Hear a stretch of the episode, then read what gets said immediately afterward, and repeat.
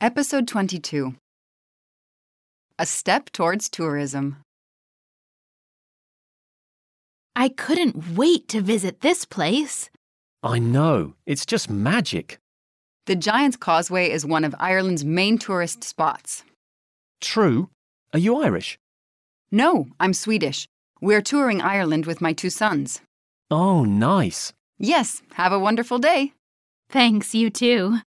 I expected to see a lot of people, but not this many. There are always this many people at this time of year. Really? Do you live in the area?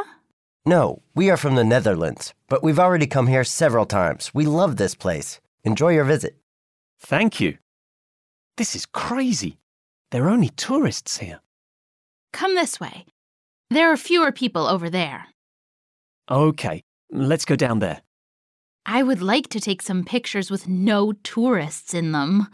Oh, sorry, I'm going back up. Be careful not to slip. The steps are really wet. Thanks.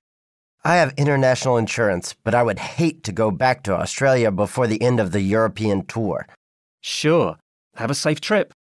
Look at that person up there. What is that flag he's waving? I don't know, but he wants everyone to know he's here. He thinks he's on the moon. Hi, sorry for bothering you. Would you mind taking a picture of my fiance and me? sure. Where are you from? Nigeria. It's our first trip to Europe. There you go. Have a nice trip. Look at all these people taking selfies. One of them is going to fall one of these days. You're right. My God. I'm wondering if we'll find any Irish people here. I'm not sure. Even the girl at the visitor center was from Lithuania, and the guy at the cafeteria was a student from Brazil.